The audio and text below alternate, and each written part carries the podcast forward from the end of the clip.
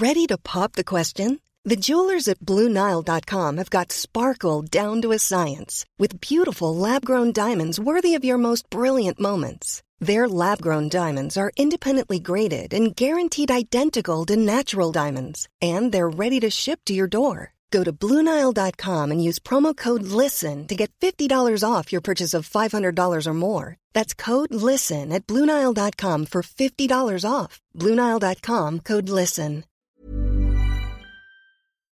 Grand contrôle. Libre et curieux. Libre et curieux. Eh bien bonsoir, bienvenue au Ground Control Café, votre rendez-vous euh, livre euh, hebdomadaire à 18h le jeudi. Euh, pour cette euh, troisième euh, émission déjà et la première des horaires réguliers, euh, je vais vous parler d'un certain nombre de livres qu'on trouve euh, au euh, Concept Store de Ground Control. Euh, des livres qui ne sont pas nécessairement tous récents, mais qui reflètent cette variété, cette liberté, cette curiosité, qui sont la marque de fabrique de Ground Control.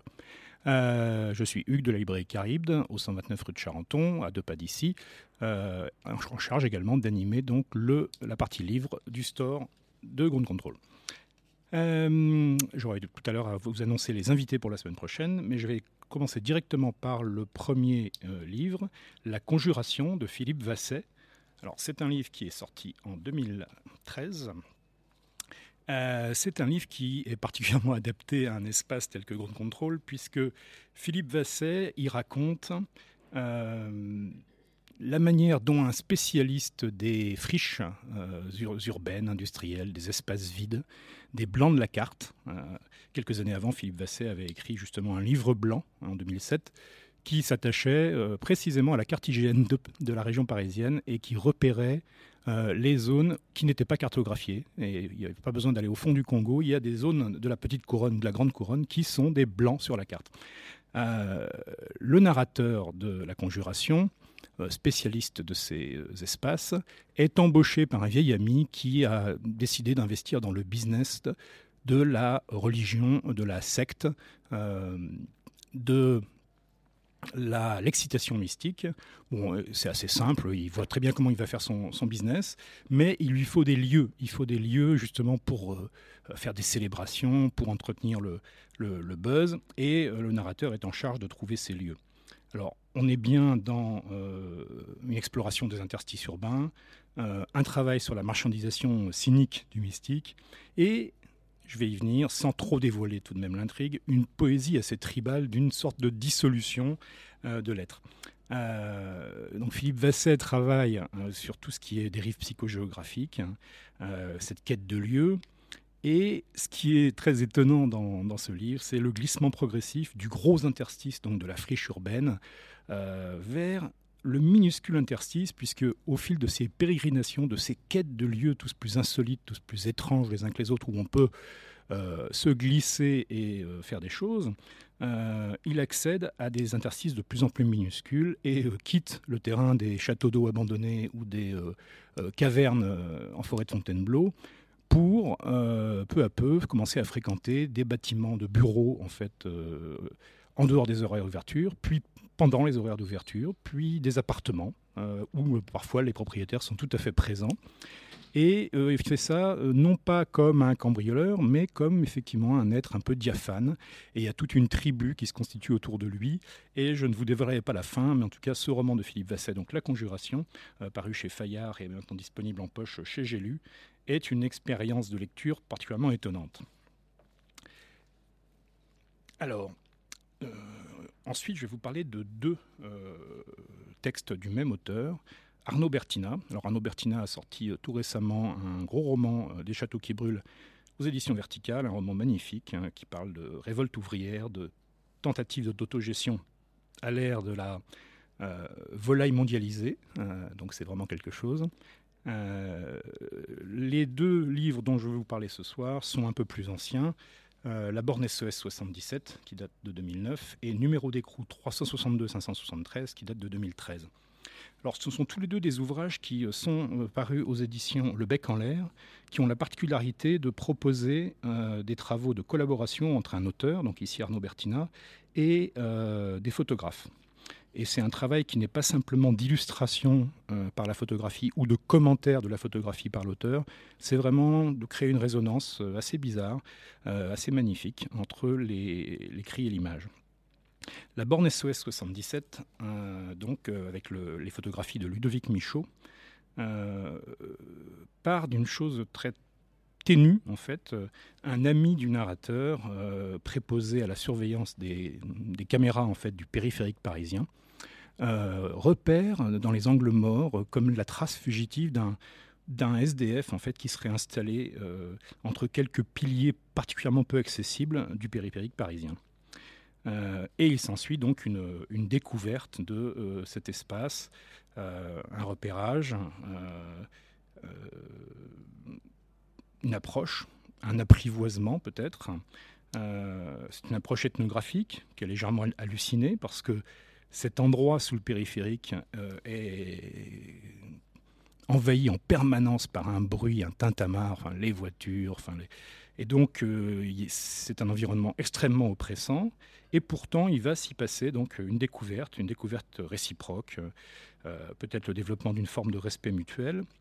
Euh, jusqu'à ce que, c'est un texte court, hein, mais très euh, intense, euh, jusqu'à ce que le narrateur réalise, au fil donc, de quelques péripéties, découvre que ce SDF donc, qui vit là a entrepris des travaux artistiques en fait. Alors on pense tout de suite évidemment à tout ce qui est l'art brut hein, et le narrateur est confronté à ce paradoxe et il s'aperçoit euh, lui-même qu'il euh, avait malgré tout, euh, malgré sa bienveillance, classé, chosifié en fait le SDF et il en a la révélation en découvrant ses travaux. Alors c'est un texte qui traite évidemment en filigrane d'un sujet qui est tout sauf drôle et qui l'est moins que jamais, donc les, SDF. Hein. il le traite avec une énorme pudeur, beaucoup d'empathie et une certaine poésie euh, urbaine euh, assez saisissante. Euh, dans la même collection, donc quelques années plus tard, Arnaud Bertina, avec cette fois la, photographe Anissa Michalon, a donc fait numéro d'écrou 362-573, qui est une histoire d'amitié et de tragédie. C'est l'amitié très pudique entre deux sans-papiers, l'un originaire du Mali, Idriss, l'autre algérien, Ahmed, et qui euh, se rencontrent un peu par hasard en banlieue parisienne, euh, se rencontrent par hasard notamment parce que tous deux, euh, étant sans papier, doivent énormément marcher puisqu'emprunter les transports en commun, c'est toujours une prise de risque, risque d'être contrôlé, risque d'être arrêté, risque d'être reconduit à la frontière, etc. etc. Et donc, il y a une complicité qui se tisse en fait dans ces périples, et donc une véritable amitié qui se, qui se développe. Euh, alors, le, texte d'Arnaud Bertina s'appuie sur un très gros travail de terrain qu'il a fait autour d'un fait divers euh, absolument réel et sur une constante résonance avec un travail sur les flux migratoires entre France et Mali. Euh, ce sur quoi Nissa Michalon, la photographe, elle a travaillé entre Montreuil et Bamako. donc Idriss le Malien et Ahmed l'Algérien développent cette amitié et puis, euh, il y a ensuite un cheminement qui ira, et là je ne vais pas vous le dévoiler euh, en quoi consiste euh, cette dramatisation, mais jusqu'à la, prison et le drame donc pour l'un d'eux. il y a vraiment un, superbe travail sur l'écart infranchissable entre la survie, la simple survie, et ce que pourrait être la vie quand on est un sans-papier en région parisienne. Euh, une des particularités de numéro d'écrou 573, euh, c'est que c'est rythmé euh, tout le long, ce récit, ce récit qui est une sorte de gigantesque flashback, par le monologue intérieur d'un organiste hein, qui a été amené à connaître en fait les deux amis et qui est en train de d'exercer son, son, art musical en fait lors de la messe d'enterrement d'un grand ponte euh, politique et financier, et qui euh, a une sorte de monologue intérieur de rage totale, rythmé néanmoins par l'orgue euh, qu'il joue. Donc un, climat très particulier pour raconter cette, histoire qui est à la fois simple, qui est, tragique, et qui est très intense et très belle. Voilà donc la suite du Grand Fort Café. on va entrer beaucoup plus cette fois dans la musique, mais on va rester un petit peu dans la tragédie, tragédie réelle, tragédie parfois comique, avec un ouvrage très étonnant qui date de 2013, Mythique 27. alors Mythique 27, c'est 27 artistes qui ont qui sont morts à 27 ans, donc le, club des 27. On connaît généralement les plus connus d'entre eux, euh, Kurt Cobain, Amy Winehouse, Brian Jones, Jimi Hendrix, Jim Morrison. Euh, il y en a beaucoup plus. Dès qu'on étend un petit peu, dès qu'on va chercher les musiciens et non pas uniquement les frontmen euh, des groupes de rock, dès qu'on rajoute quelques artistes peintres, on a plus d'artistes que ça. les concepteurs de l'ouvrage ont sélectionné 27 artistes morts à 27 ans et ils ont demandé à 70 écrivains et plasticiens de les saisir. Donc 27 écrivains ont saisi en 27 lignes l'histoire de la vie ou de la mort de, ces artistes. Et ça a été illustré en supplément par 44 euh, artistes, euh, beaucoup émanant du street art. Et donc ça donne un ouvrage qui est à la fois euh, un ouvrage de rock, de musique, un ouvrage de street art, qui est un livre d'art et un recueil de nouvelles extrêmement ramassées, extrêmement puissante. Euh, alors, je ne pourrais pas toutes les citer, puisqu'il y en a 27. Euh, je vais prendre euh, quelques-unes, par exemple, celle d'Oliver Roeux sur Jean-Michel Basquiat. Et celle-là, je résiste pas à l'envie de, vous la lire. Elle est très courte, 27 lignes, autant en profiter. Euh, la question n'est pas de savoir ce que vaut Jean-Michel Basquiat aujourd'hui, sa valeur marchande et culturelle, sa place dans les musées et les grandes collections. Il n'est pas question de savoir si sa peinture si singulière dans le paysage artistique des années 80, des années 80 en leur épicentre, New York, si cette peinture qui déroute et qui jure et qui échappe au goût désastreux de son époque, qui en est comme la réfutation radicale, l'ailleurs absolu, mais qui, injustement, paradoxalement, finit par incarner pour nous ces années-là, sans doute plus qu'aucune autre, si cette peinture de Jean-Michel Basquiat produit toujours un trouble, ébranle, fomente quelques ruptures, si elle demeure singulière et subversive dans notre monde contemporain, il n'est pas non plus question d'inclination, de notre éventuelle inclination pour elle, sa peinture, sa personne, sa figure. La question est de savoir si l'apparition d'un enfant sauvage est aujourd'hui possible. Voilà, ça c'est Oliver Roueux, donc à propos de Jean-Michel Basquiat. Donc, euh, ce, court texte est très richement illustré par cinq reproductions donc euh, d'œuvres euh, magnifiques. Un autre exemple. c'est celle de Yann Suti sur le, guitariste des Manic Street Preachers. Claro a commis une pièce sur le guitariste de Stone the Crows. Claro était évidemment l'homme de la situation puisqu'il a écrit Cher électrique et que le guitariste de Stone the Crows est mort électrocuté dans des circonstances troublantes. Euh, Laurent Binet a écrit sur Brian Jones, donc l'un des plus célèbres du, euh, club des 27, et a fait un texte qui permet de ramener l'essence de Brian Jones à sa piscine et son sitar, donc tout proche de sa fin, c'est très impressionnant. Fabrice Collin a fait une pièce sur l'électronicien de Zimars Volta. Emmanuel Candré euh, sur Mia Zapata, la chanteuse des Slits, euh, et euh, sa, fin tragique. Alors, c'est un. Voilà, je, le redis, les textes sont courts, donc c'est 27 nouvelles ou 27 poèmes, 27 petits récits, et c'est un livre d'art, en fait, de, street art contemporain absolument exceptionnel. Alors je rappelle hein, que ces euh, ouvrages dont je vous parle sont évidemment tous en vente au concept store de Ground Control euh, au 81 rue du Charolais dans le 12e. Euh, alors ensuite, un ouvrage cette fois où il n'y a quasiment pas de texte. C'est en fait un, album photographique qui s'appelle Week-end à Pripyat. Certains d'entre vous ont en tête que Pripyat c'est l'une des villes en fait euh, les plus proches de la centrale nucléaire de Tchernobyl. Donc c'est une ville qui aujourd'hui est abandonnée. Euh, et Patrick Imbert a, conçu il y a quelques années, donc ce week-end à Pripyat est paru en 2012, une série qui est en cours euh, de travaux photographiques sur ce qu'il a appelé le tourisme du désastre. Donc là, tourisme du désastre à Tchernobyl, c'est un album photo qui est extraordinairement envoûtant. Hein. Euh, au service d'un projet donc artistique et politique qui est, très fort. C'est 26 photographies pleine page. Il y a un bref texte de commentaire écrit par Frédéric Jacot, un auteur de, séries noires euh, que vous connaissez bien. Euh, on y trouve eh ben, des monuments militaires défraîchis, des escaliers industriels avec des flaques potentiellement révélatrices, des balançoires ou des autotamponneuses abandonnées, ce qui fait un peu penser à Terminator 2, euh, de la rouille. Et puis, de, dans ce décor, des rassemblements ponctuels de touristes, de journalistes, d'enquêteurs, de militants. Donc c'est des photos qui n'ont rien de spectaculaire. C'est pas euh, voilà l'horreur du nucléaire, c'est des photos d'un endroit qui, euh, qui est devenu aujourd'hui effectivement un, lieu potentiellement touristique. Et euh, par la simple force de ces 26 photographies, Patrick Imbert questionne de façon très subtile la notion effectivement de la mémoire des désastres causés par l'homme. comment gérer cette mémoire sans la trahir simultanément c'est euh, voilà, c'est un tout petit euh, livre très puissant. Euh,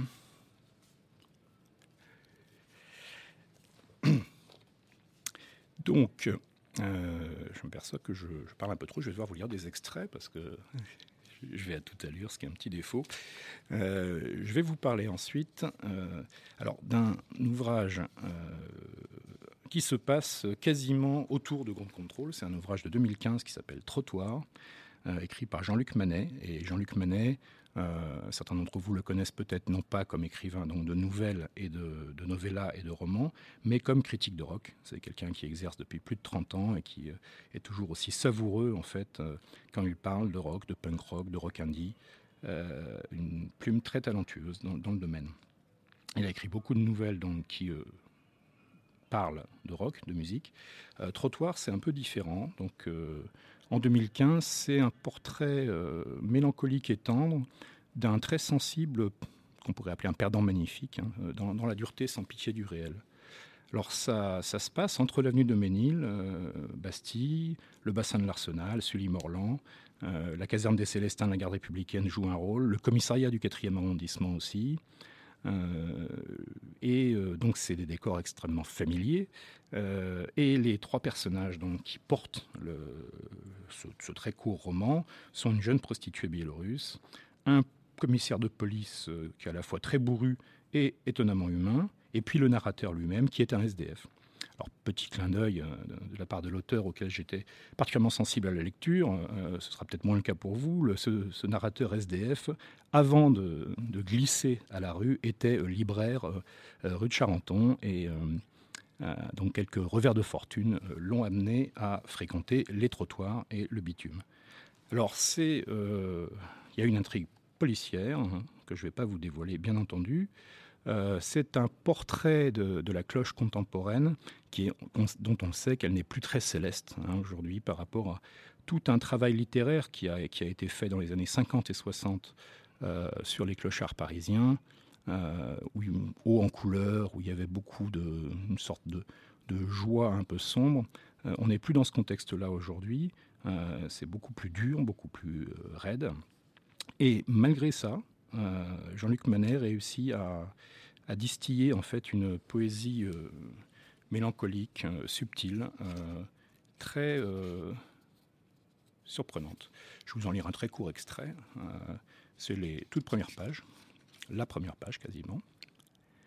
Elle est belle au creux de la main. On la connaît bien, mais elle tombe rarement. Une pièce de 2 euros, avec son cœur d'or serti de promesses d'argent. Le mec qui me l'a tendue n'a même pas l'air sympathique. C'est mieux. Des fois, leurs yeux de coqueur apitoyés rendent le merci encore plus douloureux. La manche, au début, c'est un métier. Mais lorsqu'elle devient la seule alternative au saut sur les rails, lorsque votre dernier souffle ne tient plus qu'à son fil, c'est plus à la lancinance d'une rage de dents qu'elle s'apparente. Les miennes me font d'ailleurs atrocement souffrir. Les soigner, avec quoi? Deux euros. À peine une mauvaise bière pour les anesthésier un peu. Je sors du métro à la station suivante. Chemin vert, ça tombe bien, l'épicier arabe au coin de la rue Saint-Gilles dit le lapin de 8-6 à un prix raisonnable. Il a même des fois le mot qui ne sert à rien mais réchauffe. Le temps, la politique, les lendemains, ces choses qu'on a oubliées, qui sentent encore le canapé devant la télé. C'était il y a longtemps. Chaque soir, Virginie s'endormait sur mes genoux. Elle y est même morte le jour où son petit cœur de moineau blessé n'a plus souhaité accompagner ses jolies ailes d'hirondelle. Je paye ma bière, Mokhtar a le verbe printanier et rassurant. Il a raison, c'est bien pire l'hiver, le froid. T'as des nouvelles de Fred? Ah, tu sais pas, les mecs du secours catholique disent qu'ils l'ont retrouvé tout raide au fil du calvaire. Pas envie de replonger en sous-sol, mes affaires sont planquées près de mon QG du port d'Arsenal et il est tard. Le soir, en dessous, ce n'est pas la peine. Les travailleurs se sont fait humilier toute la journée, patron, collègues, salaire. Pour d'autres, c'est le retour au domicile qui angoisse, la niche, les queues pleines de soupe à la grimace. Certains cumulent, ce serait mesquin de leur tendre la main. En surface, le crépuscule n'arrange rien et rend le troupeau méfiant face à n'importe quel loup, même le plus décharné. Voilà donc l'écriture de Jean-Luc Manet, euh, que, l'on reconnaît, donc cette petite touche de mélancolie en même temps euh, avec une certaine acidité euh, qui parvient à traiter des sujets délicats. Et le dernier livre dont je souhaitais vous parler aujourd'hui est totalement différent. Et puis je me suis dit, on ne va pas parler quand même que de, sujets sérieux et euh, légèrement sinistres, en fait, euh, euh, à Grand Contrôle. Et donc, le dernier s'appelle Sans nouvelles de Gurbe. C'est un livre de 1991. Eduardo Mendoza, donc un des plus grands écrivains espagnols contemporains, très prolifique, hein, qui a écrit plusieurs dizaines en fait de romans. Sans nouvelles de Gurbe, c'est un roman assez court et c'est comment dire comme si Eduardo Mendoza s'était amusé à, transporter le thème de Micromégas de Voltaire, euh, donc deux extraterrestres, qui sont lâchés tout à coup dans la bouillonnante Barcelone des années 80. Euh, l'un des deux extraterrestres disparaît presque aussitôt dans les premières pages, et le roman, en fait, est le journal de bord méticuleux du deuxième extraterrestre qui se lance à la recherche de son camarade disparu. Euh, je vais vous lire le, début. Euh, ça sera mieux que de, euh, que de tenter de vous décrire la chose. Donc, voilà, puisque c'est un journal, le 9 de ce mois. 0h01, heure locale, atterrissage sans difficulté. Propulsion conventionnelle amplifiée, vitesse d'atterrissage 6,30 de l'échelle conventionnelle restreinte, vitesse au moment de l'atterrissage 4 de l'échelle infra U1 ou 9 de l'échelle Molina. Cubication AZ 0.3. Lieu de l'atterrissage, 630, 2 bêta, 284 763 947, 836 394 73, 937 49 27 49. Dénomination locale du lieu de l'atterrissage, Sardagnola. 7 heures. Conformément aux ordres donnés par mois, GURB se prépare à prendre contact avec les formes de vie, réelles et potentielles, de la région. Étant donné que nous voyageons sous une forme incorporelle, intelligence pure, facteur analytique 4800, je décide qu'il adoptera un corps analogue à ceux des habitants de la zone. Objectif, ne pas attirer l'attention de la faune autochtone, réelle et potentielle. Après consultation du catalogue astral terrestre indicatif des formes assimilables, CATIFA, je choisis pour Gurb l'apparence de l'être humain dénommé Madonna. 7h15. Gurb abandonne le vaisseau par l'écoutille numéro 4. Ciel dégagé avec brise de secteur sud, température 15 degrés centigrades, humidité relative 56%, état de la mer calme. 7h21. Premier contact avec un habitant de la zone. Données transmises par GURP, taille de lettre individualisée 170 cm, périmètre crânien 57 cm, nombre d'yeux 2, longueur de la queue 0,0 cm, absente. Lettre communique au moyen d'un langage d'une grande simplicité structurelle, mais d'une sonorisation très complexe car il doit l'articuler en se servant d'organes internes. Conceptualisation extrêmement pauvre. Dénomination de lettres Liuk Puig Irog. Prononciation impossible, réception probablement défectueuse ou incomplète. Fonction biologique de l'être, professeur titulaire, activité exclusive, à l'Université autonome de Bellaterra. Niveau de compréhension faible. Dispose d'un moyen de locomotion d'une grande simplicité structurelle mais d'une grande complication de maniement, dénommé Fort Fiesta. 7h23. Gurb est invité par l'être à monter dans son moyen de locomotion. Il demande des instructions. Je lui donne l'ordre d'accepter la proposition. Objectif fondamental, ne pas attirer l'attention de la faune autochtone réelle et potentielle. 7h30, sans nouvelles de Gurb. 8h, sans nouvelles de Gurb. 9h, sans nouvelles de Gurbe. 12h30, sans nouvelles de Gurbe. 20h30, sans nouvelles de Gurbe. Le 10 du même mois, 7h, je décide de partir à la recherche de Gurbe. Avant de partir, je dissimule le vaisseau pour éviter toute découverte et inspection de celui-ci par la faune autochtone. Après consultation du catalogue astral, je décide de transformer le vaisseau en corps terrestre connu sous la dénomination d'appartement familial, duple, chauffe, centre, live, 3CH, 2S2B, cuise, terrasse, piscine de hym, PKG de place, facilité, crédit max. 7h30, je décide d'adopter l'apparence d'un être humain individualisé. Après consultation du catalogue, j'opte pour le comte et duc d'Olivares. 7h45, au moment d'abandonner le vaisseau par l'écoutille, devenu porte à deux battants d'une grande simplicité structurelle mais d'un maniement extrêmement compliqué, je choisis de me matérialiser là où la concentration d'être individualisé est la plus forte dans le but de ne pas attirer l'attention. 8 heures, je me matérialise à l'endroit dénommé Carrefour Diagonal Paseo de Gracia. Je suis écrasé par l'autobus numéro 17 Barceloneta-Val d'Hebron. Je dois récupérer ma tête qui est allée rouler à la suite de la collision.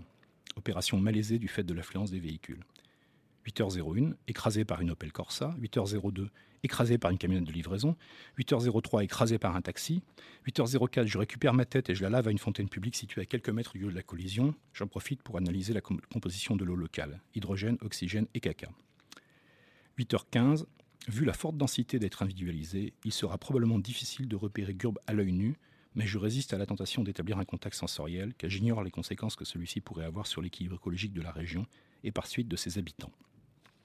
Voilà, donc ça vous donne le ton du sérieux monumental de cet enquêteur extraterrestre qui euh, est bien décidé à accomplir sa mission et qui, évidemment, au début de Sans nouvelles de Gurb, n'a absolument aucune idée du maelstrom dans lequel il va plonger à la recherche de son euh, malheureux ou heureux compatriote qui, lui, euh, s'est faufilé dans l'extérieur quasiment dès le départ.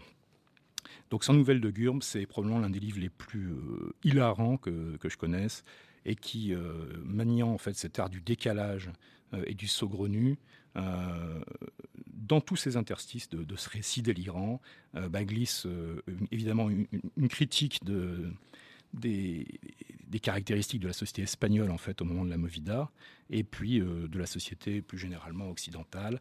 on sent bien que le choix, par exemple, de l'enveloppe corporelle désignée sous le nom de Madonna n'est sans doute pas complètement par hasard. Voilà, donc c'est les livres dont je voulais vous parler euh, ce soir. Alors, euh, la semaine prochaine, ce sera donc un peu différent, euh, puisqu'on aura deux invités. Christophe Degnaud, qui vient de publier au Castor Astral la première biographie en français de Nick Kev, donc Nick Kev, l'intranquille, et qui nous fera donc la gentillesse de venir en parler sur cette antenne, en compagnie de Nicolas Richard. Donc Nicolas Richard, auteur, traducteur, euh, traducteur notamment du deuxième roman de Nick Cave, puisque vous savez que Nick Cave, on le connaît avant tout comme euh, le musicien, mais que c'est aussi un auteur tout à fait remarquable, auteur notamment de trois romans, dont deux déjà traduits en français. Et Nicolas Richard est également auteur, et il a sorti il y a quelques semaines, aux éditions Inculte Dernière Marge, un roman qui s'appelle La Dissipation, qui est un roman d'espionnage d'un genre assez particulier que je vous laisserai découvrir la semaine prochaine. Donc ce sera à la même heure, à 18h, et à l'issue de l'émission de radio, euh, au store de Ground Control, il y aura une séance de dédicace et une possibilité d'échanger avec les deux auteurs. Voilà, ben, je vous remercie euh, de votre euh, attention. J'essaierai de mieux caler en fait mon timing la prochaine fois. Et voilà, et bien à la semaine prochaine.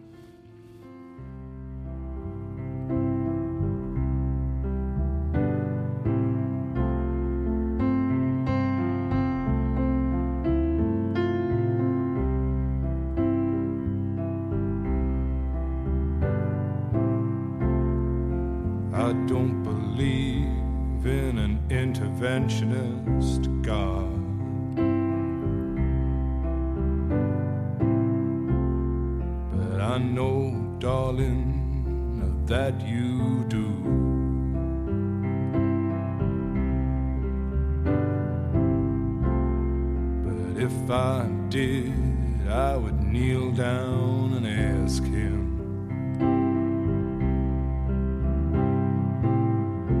not to intervene when it came to you. Well, not to touch a hair in your head, leave you as you are. If he felt he had to direct you, and direct you into my arms. into my arms, oh Lord, into my arms, oh Lord, into my arms, oh Lord, into my arms.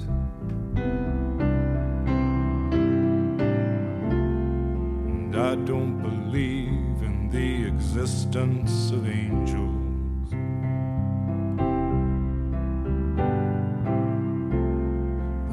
looking at you, I wonder if that's true.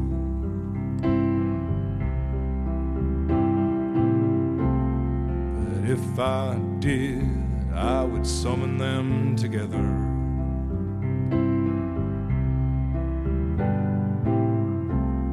and Ask them to watch over you.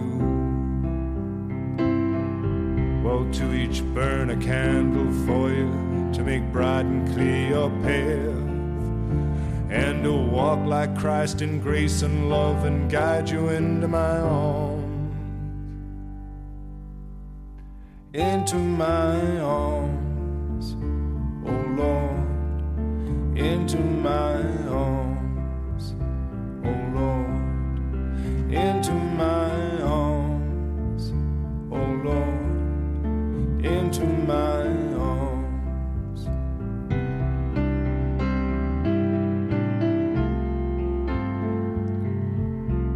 I believe in